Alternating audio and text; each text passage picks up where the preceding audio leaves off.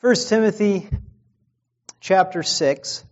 Paul is writing to Timothy, the apostle Paul is writing, and for a fair bit in this book, which is not a long book, he's, he's been warning and, and exhorting Timothy on the theme of honor and what a major role honor plays inside the church. Even going so far as to talk about providing financially for widows and elders who are serving the church as honor. So this is, this is a theme that he hits on in several different ways throughout the book.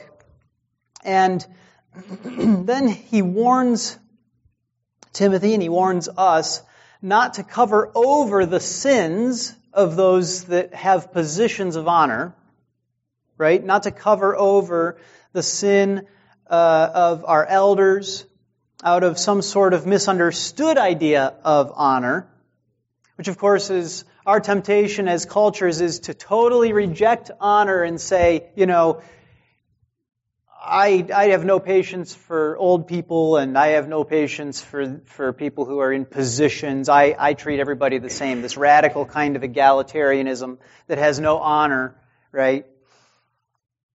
And on the other hand, then, to, to say, well, I must honor my parents. I must honor those who have gone before me. And then therefore, to refuse to acknowledge the sin that exists even in those who hold positions of honor, right? So we always want to go one of, we, we always want to go to these extremes. Either there is no honor or honor prevents me from having any kind of honesty. And both of those are wrong, and Paul has, Paul has exhorted us and through, uh, through writing to Timothy. He then goes on to apply the concept of honor further, and this is what we saw last week, where he speaks on the necessity of slaves honoring their masters.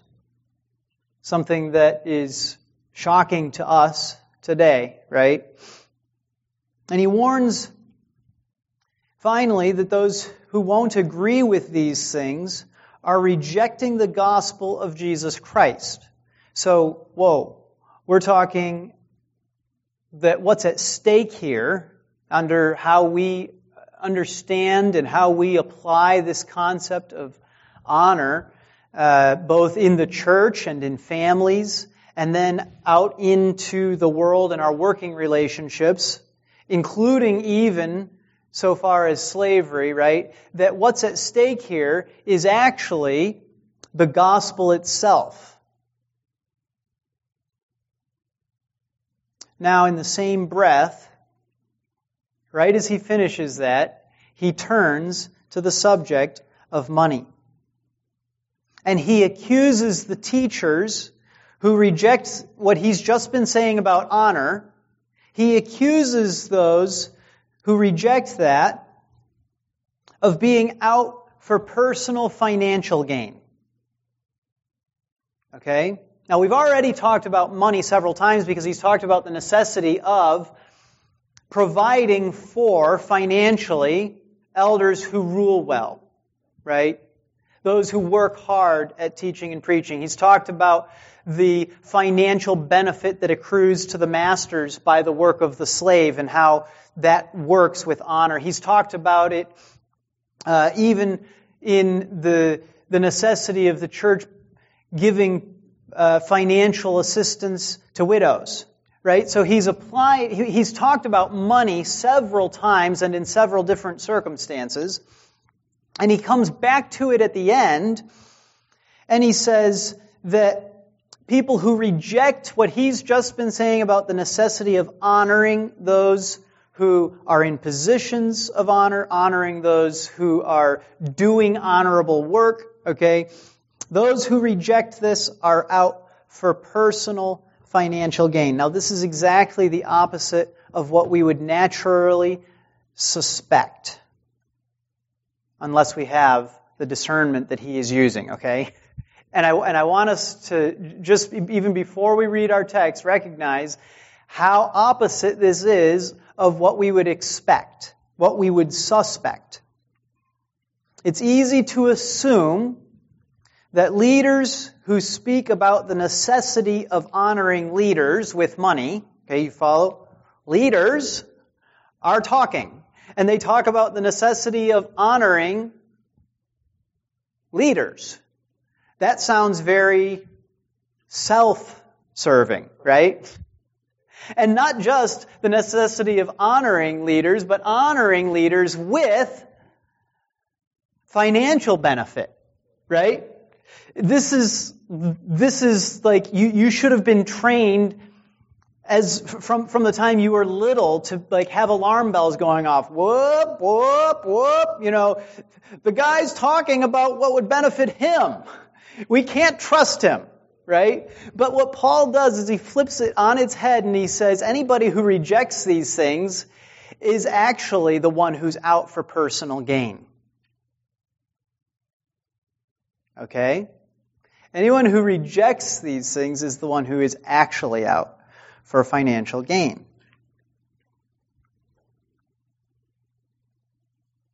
This applies to regular church members who aren't in positions of honor, right? If you reject this, forget whether, you know, you're just, you're just a random person and, and you're not in any kind of position that Paul's been talking about here that, that receives honor. And I, I just want you to think and, and be able to see, even before we get started, how true what Paul says is. I'm saying now you need to honor those who are in positions of authority. You need to honor those who are in positions of honor and you need to provide for them financially. And you say, I don't think I buy that. Okay? If you say, I don't think I buy that, one of the prime motivations that you have for not buying that is that then you don't have to give your money. Right? And so this is one of the ways that what Paul says is true when he says that actually those who reject these things are out for their own financial gain.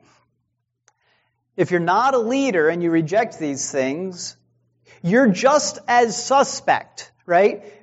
I, we ought to be able to, if we can look at the leader saying, hey, you know, there's a necessity of providing financially for leaders, and say, that's a conflict of interest, right? We also ought to be able to look at the person sitting in the pews who's being told to give and saying, nah, I don't think so. And say, there is equally a conflict of interest there, right? because they're able to protect their own money and say, nah, I'm going to keep it all for myself, thank you very much. So, insofar as money is, you know, uh, a zero sum game. Either you have it or somebody else has it. Both people talking about where it should go have conflicts of interest at the core. So this is why it matters that we be, that, that we be taught on these things, because otherwise we're just left up to our own, our own, uh, random thoughts that basically flow like water does downhill to us assuming that we deserve all of the money. Because, after all, we want all of the money. but it doesn't just apply to regular church members. Paul actually is not primarily talking to you guys about rejecting this. He's talking about leaders, teachers who reject these things.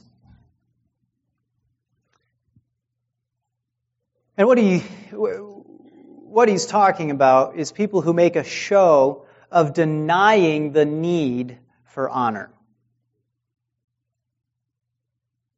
Those who make a show of denying the need for any kind of honor to any position of honor, all right, those are the people who are seeking to manipulate you into benefiting themselves.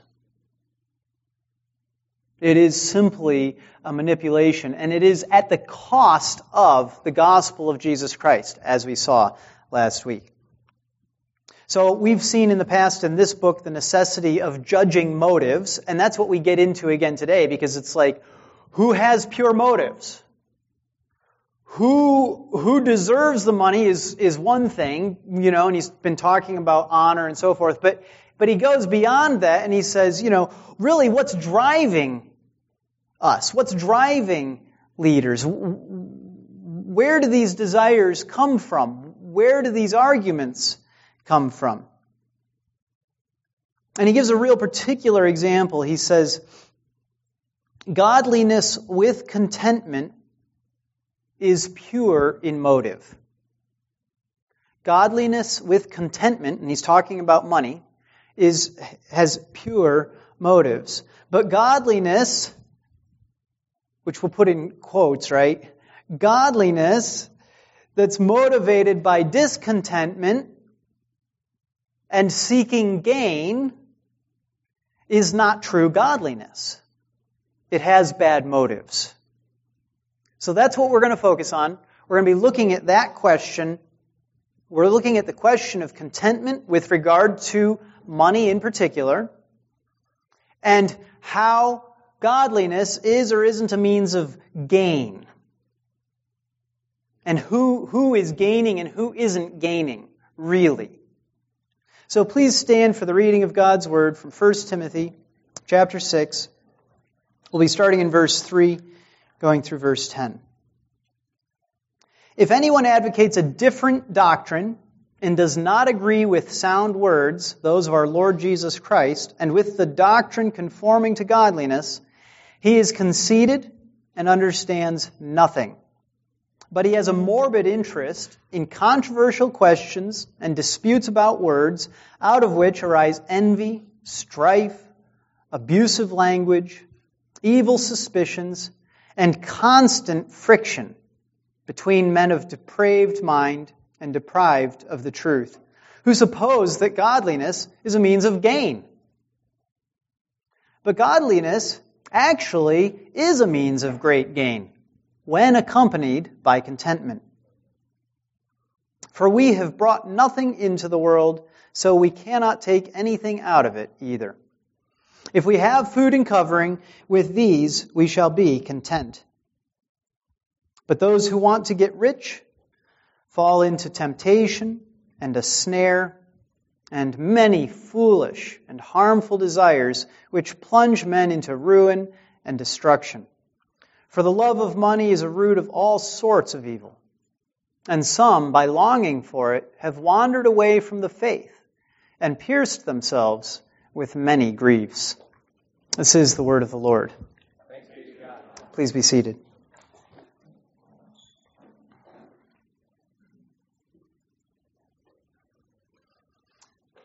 So, the love of money leads to false godliness rather than true godliness. The love of money leads to false godliness rather than true godliness.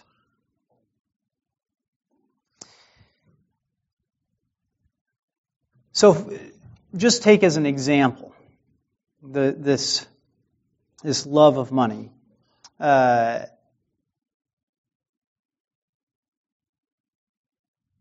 where, where Paul starts with, and I was, I was talking about this right before we read the text, where, what Paul starts from is that it is a false kind of godliness that denies the necessity of honoring faithful men and women who have sacrificed for the kingdom, who have given themselves in service to the work of building up Christ's church. All right? Why do people do that? Well, Paul has said it's so that people will like them better and support them instead. That's the gist of what he's saying. You know, that, that they're rejecting this and it leads into all kinds of conflict. It leads, it's motivated by all kinds of evil desires.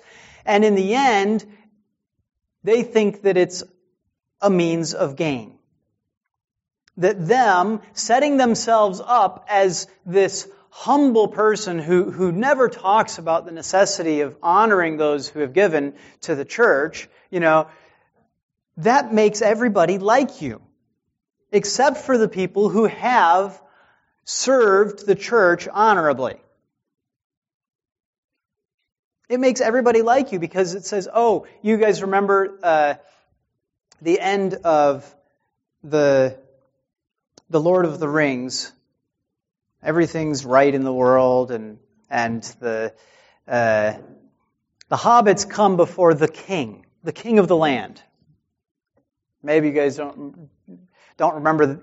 But one of the things that stood out to me in the movies compared to the books, as I, I read the books and I watched the movies, was that uh, there was there was a rejection of honor on the part of the king at the end of the movies.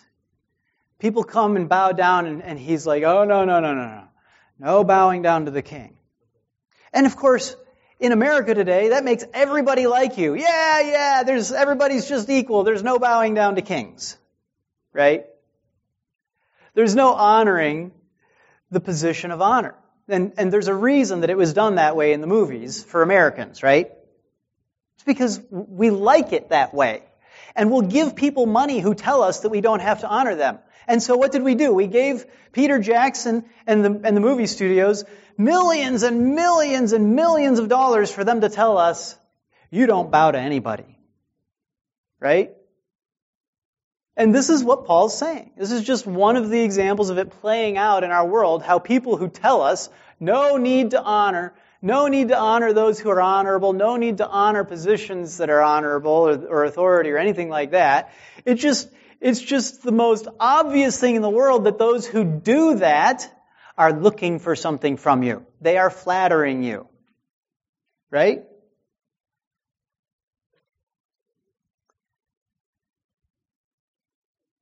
In the book of Acts, Peter uh, is preaching and he, he he begins to uh, interact with a group of people that have not received the Holy Spirit, and he, he lays his hands on them, and they receive the Holy Spirit. And a man who has become a Christian not that long earlier, named Simon Magus, Simon Magus sees this, and it's amazing. It, it is truly an astonishing thing that has happened. And he, and Simon comes to Peter and he says, Here's some money, give me the power to do this. Right? Give me the power to do this. And Peter's answer to Simon is, May your silver perish with you. Because you thought you could obtain the gift of God with money. You have no part or portion in this matter, for your heart is not right before God. And so this is an example of the kinds of things that happen when we, when we suddenly have a realization that money cannot buy what we're really looking for. Even if we think it can, we come up against this hard wall where all of a sudden somebody says, basically, to hell with you and your money. May your silver perish with you. What's going to happen there? Well, we call the, uh, the practice of trying to buy and sell religious positions simony after this man, Simon Magus. Okay? Now, here, 2,000 years later, Simon's name is associated with this wickedness that he had of thinking that money could buy more than money can buy. You have no part or portion in this matter. Now, why would people try to buy and sell religious positions? They come with honor. They come with a living oftentimes. Right? And so there's, there's real benefits to having these kinds of positions, and they're all earthly. They're all uh, financial when we do not have true godliness. When we are out to get gain through godliness, right? And this is, this is exactly what uh, if you've if you've ever um, if you've ever read Pride and Prejudice or watched the movies, you know how the, there are these uh, there are these men who are uh, Mr. Collins, for example, who have these positions who they are they're, they're pastors, right? But but there's talk about how they, the positions can be can be bought and sold and can be given to people. You can inherit it at, from a man in his inheritance, right? And this is simony. Now, that's back in England only a couple of hundred years ago, right? But this sort of thing still happens today. In America, we've taken uh, we've taken financial and economic endeavors and, and we've really ramped them up to the next level in, in our seeking after capitalism. Okay, and so uh, we we we're very good at at tricking ourselves and tricking other people about what we're actually doing. So I don't want, you may not have ever heard of people buying and selling positions in a church today. All right. But I, what I do want you to see is that this sort of thing still happens. And, it's, and it happens here. And if there was any place where you would expect it to happen, it is in America, where there is more money than there has ever been in any other nation, right? And so if money is that central, if that, if it's that abundant and if it's that central to our life and our lifestyles, okay, then we shouldn't assume, oh, well, that's absurd. Nobody would do that here today. Because it does happen. Now, the way it happens, like I said, we've, we've been very good at camouflaging things. We've been very good at, at, at making them look a certain way, making them look good and holy and true. uh, but the way that it happens is uh, it's through mutual back scratching societies. Okay, so you play good, you play nice with the people who have the ability to raise up your book and promote it, and you get book sales. Right?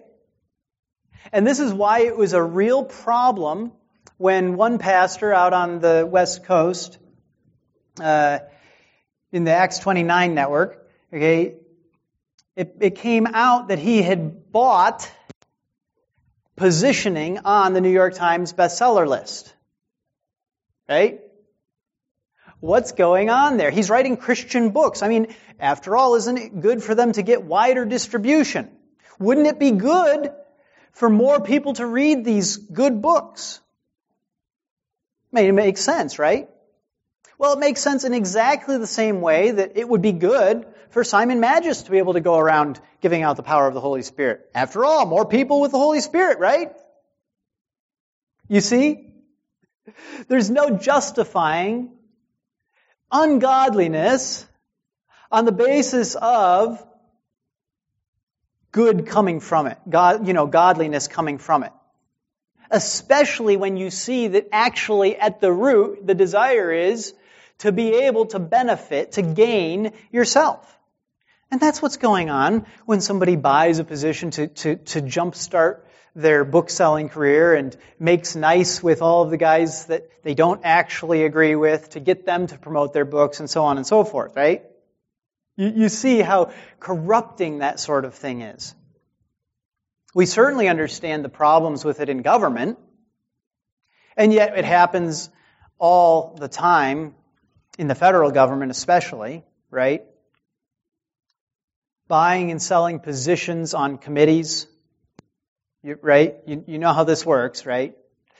Buy and sell, you got to pay a certain amount to the, and, and you got to raise a certain amount to, uh, to, to contribute to the Republican, you know, through these. And how do you get all of that? Well, you get it all through the people who are in, what's that? Lobbyists, yes, the people who are in Washington DC in order to get their thing. And so, and so the whole system is corrupt. And we just have to, we just have to take that and, and recognize it and not, and not grow hopeless and not think, oh, well, you know, everybody in any kind of position of honor, anyone who's been ever given any kind of authority, you know, they're corrupt, and so no money for, for anybody, no honor for anybody. That's not what Paul is going for here because he's just gotten done spending a whole chapter talking about, uh, two chapters, talking about the necessity of honoring appropriately. So how are we supposed to make all of this work? If you've just got these conflicts of interest over money, you know, you want, you, you have money and you want to keep it, and you have money and I want it because it's the only way I'm going to get paid as a pastor, right? And so, I mean, it's just sort of this like, hey, you know, how are we going to figure this out? How are we going to work it out? Well, what Paul immediately begins to turn to, aside from talking first about the necessity of simply honoring those who work hard at preaching and teaching, he then turns to contentment. And remember, he's talking to Timothy and to the leaders first about contentment. So I want you to see this first applying to me and then to you. But definitely not applying first to me and then never making it to you. okay? Because Paul is, is advocating for contentment for all of us. Contentment is what we are to seek. Content is what we are to be.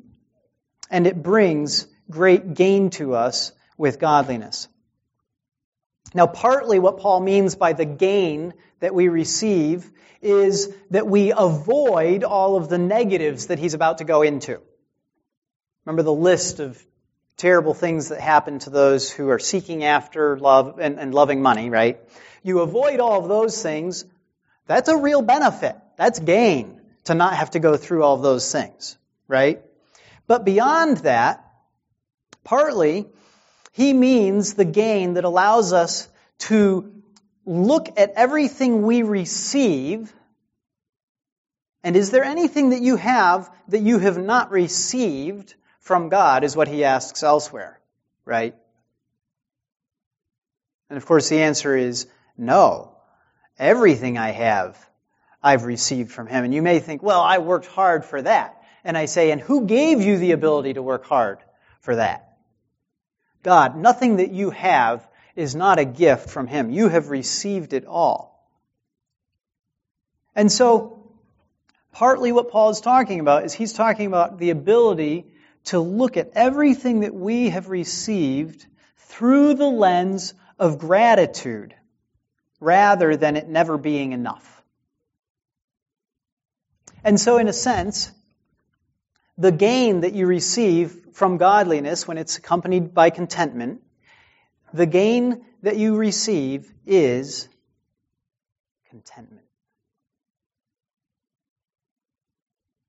Is it joyful to be content with what you have? What happiness! To, to simply be able to sit there and say, I'm happy I have what I have, and I don't need anything else than what I have right here. And it doesn't matter how much you have. And, and this is where we immediately run into trouble because we're like, well, I could do that if I had what he has. Right? I could do that if I just had X amount more. You fill in the blank for whatever X amount more is for you. But right, you know, you can always picture a place where you think that you would be able to do that. But what Paul puts it back to is, with these we will be content. And what were those things? That's right. Covering and food. And so can you sit there when you have food and covering and say, I'm happy I have food and covering. I'm thankful I have food and covering. I'm content. I'm, I'm, I'm grateful that God has given me this. Now, if you can do that, I tell you, you have received gain. You have a gift. There's nothing, more wonderful than being able to do that? Because the alternate, the, the, the, alternate reality is one where you can never say, I've had enough. You can never say, I'm happy. And what a sad life it is. Big things like hurricanes tend to remind us of this, right? You know, even if you don't go through the hurricane, you see the footage and you're like, oh, I'm glad I'm not going through that, is the first thing, you know, if you're not there. But then you see the, the news stories, and the newscasters love to make drama out of less drama than is really there, right? I mean, and I, and you probably saw the little clip of the the guy pretending to be like blown away by the wind with two guys strolling, walking by on short in shorts behind him like there's no big deal. If you didn't see it, go look it up. It's pretty funny. Newscasters love to make a big deal out of things that aren't as big a deal. But even so, you see big deals when there are big floods, when there are big storms. You see big deals because people lose everything, right? Their houses are destroyed. You see sometimes people being rescued off of their roof, and it's like, you know there's nothing left of their stuff. The house is gone, the car is gone. It's like country music. Everything's gone. And they, they're rescued, and then the news, the news is interviewing them, right? And you, you see different responses from people, but, uh, but one of the things that you see over and over again is how people are happy at those times. And if you're not the one going through it, then you, then oftentimes what happens is you look at it and you're like, man, I can't, I, I don't know how they can be so happy right now. I, I would be absolutely out of control, angry, freaking out, whatever. And, and, and yet they're happy. And why are they happy and you wouldn't be able to be happy in your own mind? The reason they're happy is because they have, they have been forced to grapple with what is important in life. Right? Every inch that the water rises, you know, it's like, well, you know, okay, we're going to have to put new carpet in the basement, but at least we'll be able to keep the big screen TV and the entertainment system. I raised the DVD player up onto the shelf. We'll be able to keep all of that. And the, and the water rises, you know. And, and they're like, well, you know, there goes the entertainment system. But at least we're going to be able to keep. And what is, what's important to you? Of your physical belongings that you've been given. What, what is important to you what could you not be content without? That's really the question. What could you not be content without? And as the water rises and, and that's taken away, then you reevaluate, don't you? I guess in the end, you're happy that you're alive, and then you're happy at the end that you've been rescued and that you're sitting there underneath a shelter eating a warm meal, aren't you? You see how that happens? And all of a sudden, people are like, they're happy to have shelter and food. And that's what Paul's talking about. And he says, we will be content with these things. Elsewhere, Paul, Paul talks about how he has learned to be content with a lot, and he has learned to be content with little. And I want you to realize that learning to be content with a little might actually be a little bit easier than learning to be content with a lot. You see how many people are ta- have it all taken away, and you see them on the news, and they're just they're just happy to be there. They're happy to be alive. They're happy to have food. They're happy to have clothing. They're happy to have relatives that they're going to be able to get to, Lord willing, someday soon, you know, to go stay with. Or maybe they don't even have that, but, but they have had everything taken away and suddenly they've learned contentment. But then we watch it on TV and we think, I have a lot, and I'm not content. I have a lot, and I, and I haven't had it all taken away, and I'm still not happy.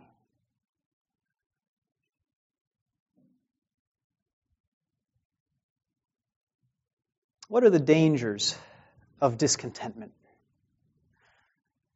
What are the dangers of wanting to get rich? Now, I want you to, I want to stop right here and say, first of all, being rich comes with its own dangers. That's what I've just been, that's what I've just gotten done saying. Like, you know, you already have, you still have everything. You haven't lost it all in the storm, the hurricane, the tornado, the fire, whatever it is. You haven't lost it all. You're still rich. That comes with its own particular temptations. like trusting our money to keep us secure rather than God. But your money can never keep you secure. Money can only ever give you the illusion of security.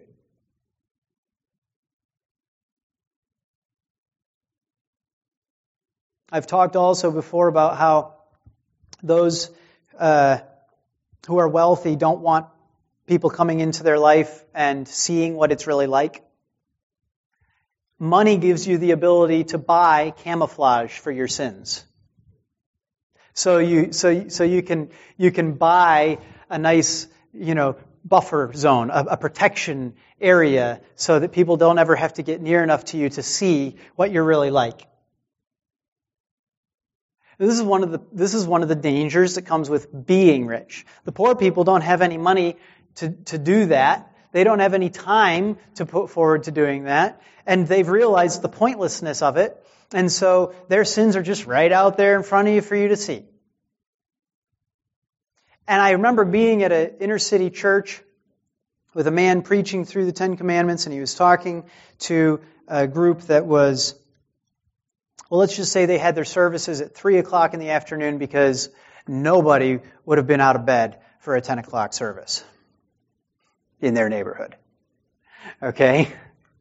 And I remember, so, so everybody there was, well, let's just say that when you walked onto the stairs up to the, it smelled like cigarette smoke and alcohol going into the building. It was a poor community.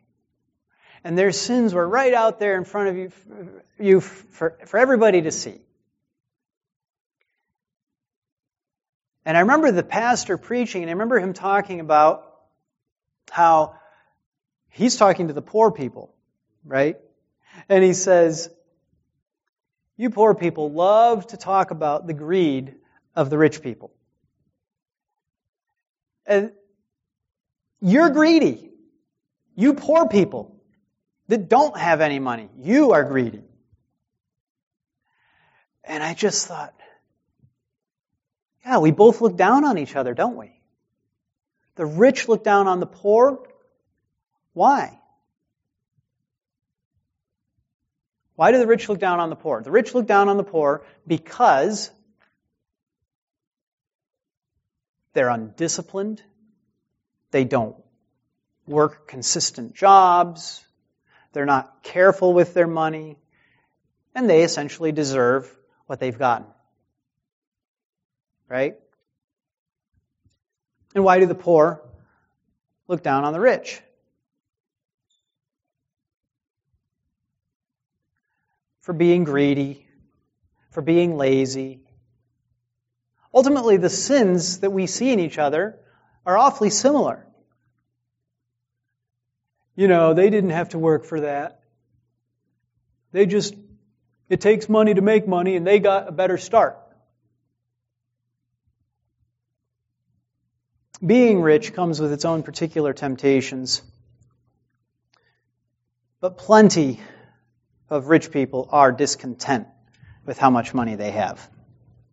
And that's one of the indications of how dangerous the love of money really is. It's the start of a path that doesn't have any end. Right? I mean, is there ever a time when you get to the end of the path? With loving money. where you've, where you've, can't say it, where you've arrived.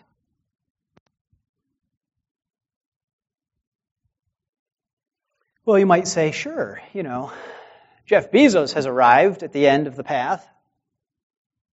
He's giving away billions. He sets up, you know, rocket spaceship companies and just does whatever he wants. Got so much money, he doesn't know what to do with it. Bill Gates arrived. He, he set up a foundation and, and they give away billions and billions of dollars.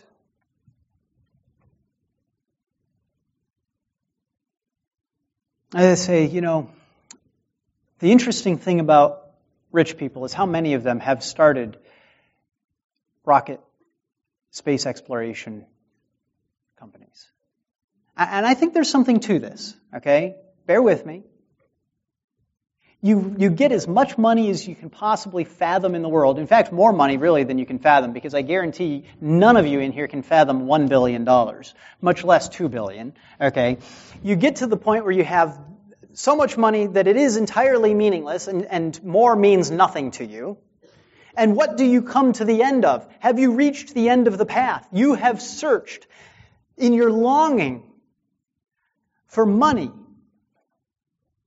And you've come to the end, such as it is, and you find that you, there is no meaning there. And so you, you think, you know what I should do? I should go out into space and see if I can find meaning there. Let's see if I can be the first one to establish a colony on Mars. We're gonna, we're gonna build a tower up into the heavens and make sure that we're never, that, that, that nothing ever happens that could put an end to humanity. We'll make sure that when an asteroid comes or when the aliens come for us or whatever in the world they're worried about happening, that, you know, and, and really, it's, of course, it's not anything like that. It's always that when we destroy the world through our own abuse of natural resources, right, we will have made sure that we have established ourselves elsewhere and are spreading throughout the galaxy and into the outermost reaches of the universe. This is, this is the goal. If you read, it really is. And you want to talk about this is absurd. This is what coming to the end of the path with, with getting wealthy leads you to? No, that path, it doesn't have any end. You don't love money until you have it. You love money and you keep loving money the more you get it. It is God's mercy to many of us that He does not let us grow rich. Proverbs 38 and 9 says, Keep deception and lies far from me. Give me neither poverty nor riches. Feed me with the food that is my portion. You notice how much that sounds like being content with food and, and covering. Feed me with the food that is my portion, that I not be full and deny you and say, Who is the Lord? And that's what these men have done. In saying that mankind is the Lord. And that their wealth will establish a name for them. they have denied God in their fullness and said, Who is the Lord? Or that I not be in want and steal and profane the name of my God. Give me neither riches nor poverty, is what the Proverbs say.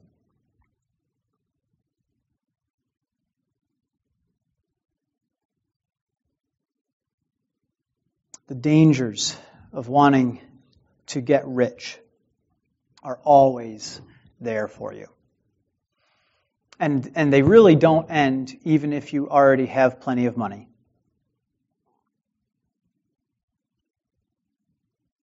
But especially if you're poor, you better watch out. Get rich quick schemes are always running around, catching people, and plunging them into ruin. Think about gambling. How many people are destroyed financially? How many lives are ruined through gambling each year? And what's the goal? The, the goal is I want, to, I want to have more money. I'm not content with what I have. I want to, I want to earn it. No, I don't want to earn it, actually. I want it to just come to me. I want it to come easy. I want it to come quick.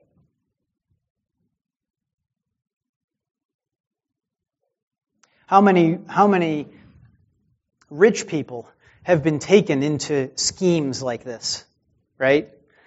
How many rich people have fallen to Ponzi schemes? In fact, it's the rich who have lost more than anybody else if you're just measuring the dollars to this sort of scheme, right? But like I said, it's particularly dangerous to the poor because you don't have anything to mess with.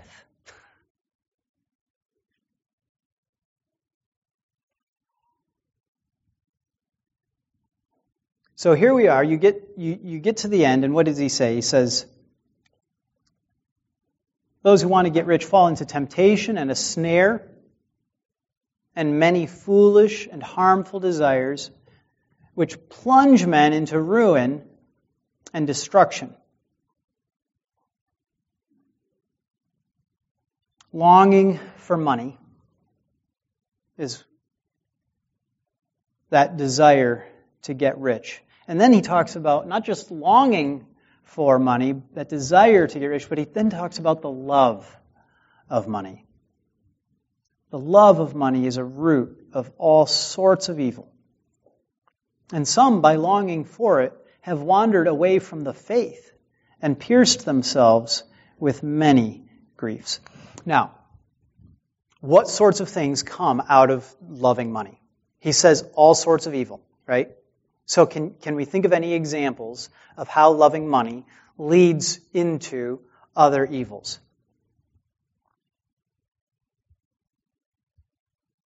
Loving money will make you lie. Loving money will make you cheat. Loving money will make you steal. Loving money has led many, many women into adulterous relationships, has, has led them for seeking promotions into all sorts of sexual immorality and allowing themselves to be pierced through with many griefs. Right? The love of money. Really, you could go on for hours talking about the stories of how the love of money has led into destructive scenarios, the many griefs that have, that have pierced people.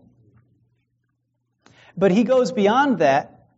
He's not saying, by the way, don't ever, don't ever fall into the error of thinking that everything bad in the world starts with that root, the love of money. He's just saying there is really no kind of evil that doesn't come about when we fall into this, the love of money. You can go down the list of all the commands, and, and, and they're all, you can find flowing out of starting from the love of money. But you can also start with, uh, with lust and make it into every other kind of sin. Right?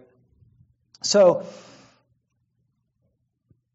longing for money is just like longing for a wife Longing for money is just like longing for children or any number of other things that are good in and of themselves, but that God has not seen fit to give to you. The moment that you long for them, greater than you long for God, you are on the path to destruction. And he not only says that it's a path of destruction, he says Christians have longed for it and done many terribly foolish things to the harm and ultimately to the destruction of their souls. Contentment is the antidote. Contentment is the antidote. It makes your godliness into true gain. You can do all of the godly things in the world, but if you are not content in them, if you are not content in what you've been given, it will be of no benefit to you. You will not be happy. But more than that, you are on the path that leads towards destruction. Contentment is the antidote. It makes your godliness into true gain. And that is no matter what you have or don't have. Let's pray.